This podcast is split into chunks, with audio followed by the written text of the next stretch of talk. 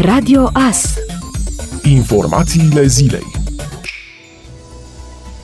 Premierul Ludovic Orban afirmă că o creștere cu 40% a punctului de pensie, așa cum prevede legea pensiilor adoptată de PSD, ar fi fost foarte dificilă și în condiții de normalitate economică și afirmă că pensiile vor crește realist, pe baza sustenabilității economice. Urmărim să creștem pensiile. Obiectivul nostru este, în schimb, să creștem pensiile cu cât putem în mod real. Lucrul ăsta nu pot să-l spun acum, cu cât putem în mod real, pentru că degeaba mărești pensiile dacă după aceea nu poți să le plătești. Putem să facem și noi ca PSD, mărim pensiile, după care dăm drumul la inflație, a spus Orban într-o declarație la Digi24. Orban a adăugat că în ceea ce privește punctul de pensie, creșterea cu 40% ar fi fost foarte dificilă și în condiții de normalitate economică. Prim-ministrul a explicat și care ar fi impactul aplicării legii adoptate de PSD cu privire la majorarea punctului de pensie, el arătând că este vorba despre un impact bugetar de 52 22 de miliarde de lei pentru anul 2021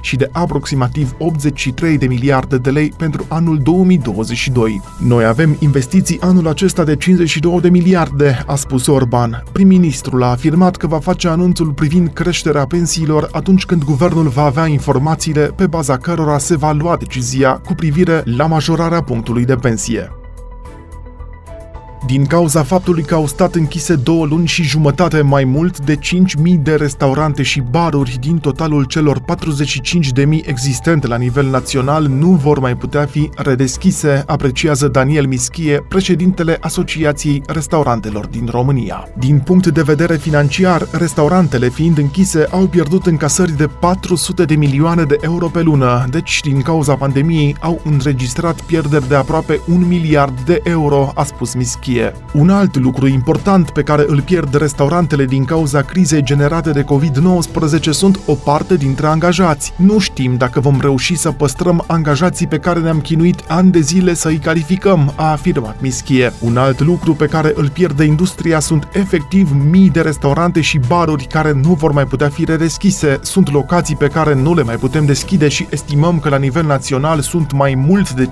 5.000 de locații din industria restaurantelor care nu mai pot fi redeschise din cele 45.000, deci aproape 10% din locații, având în vedere că au fost închise, nu se vor mai putea redeschide, a precizat președintele Hora.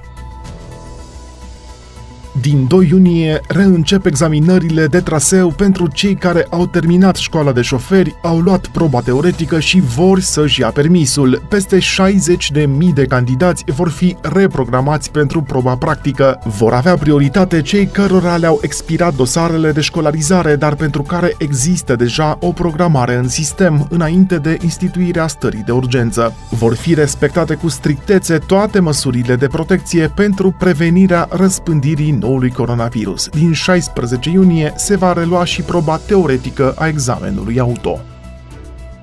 Organizatorii Untold și Never See au anunțat că festivalurile programate vara aceasta au fost amânate pentru 2021 din cauza restricțiilor impuse de autorități. Într-un comunicat, organizatorii anunță că cei care și-au cumpărat bilete și abonamente pentru edițiile din acest an vor putea să le folosească la edițiile care se vor desfășura în următorii trei ani.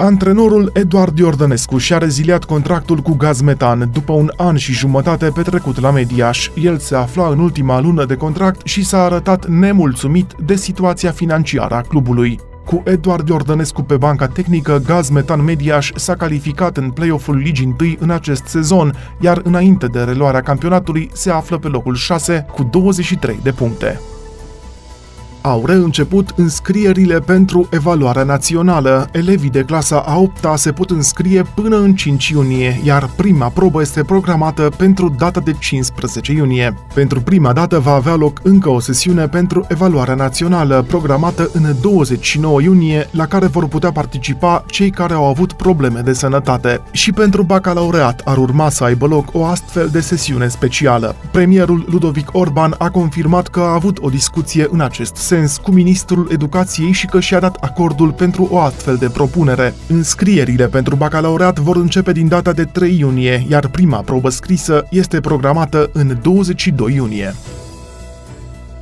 Ministrul Economiei a anunțat că se va întâlni cu reprezentanții molurilor și vor discuta despre redeschiderea magazinelor mari. Dacă lucrurile merg bine, molurile s-ar putea deschide la data de 15 iunie. Virgil Popescu este încrezător că molurile s-ar putea deschide pe 15 iunie dacă lucrurile merg bine. Eu sunt convins că la finalizarea acestor două săptămâni evaluarea va fi pozitivă, a spus ministrul. Voi avea o întâlnire cu reprezentanții molurilor, cu reprezentanții care închiriază funcționează aceste spații comerciale. Mi s-ar părea normal că dacă relaxăm și lucrurile merg bine, să putem ca la finalul acestor două săptămâni să deschidem magazinele mari. Dacă lucrurile merg bine, vrem să aducem viața la normalitate cât mai repede, a declarat Virgil Popescu, ministrul economiei. Echipa Real Madrid nu va mai juca pe stadionul Santiago Bernabeu în acest sezon. Președintele clubului Real Madrid a oficializat decizia într-o scrisoare. El a explicat că restul sezonului va fi jucat fără spectatori, iar această mutare temporară va permite progresul lucrărilor pentru renovarea stadionului Santiago Bernabeu. Această renovare reprezintă o investiție de peste 500 de milioane de euro. Capacitatea va fi extinsă cu 3.000 de locuri la 82.000 de locuri capacitate totală. Ascultați Radio Astărnăveni 107 cu 1 FM și online pe tvas.ro.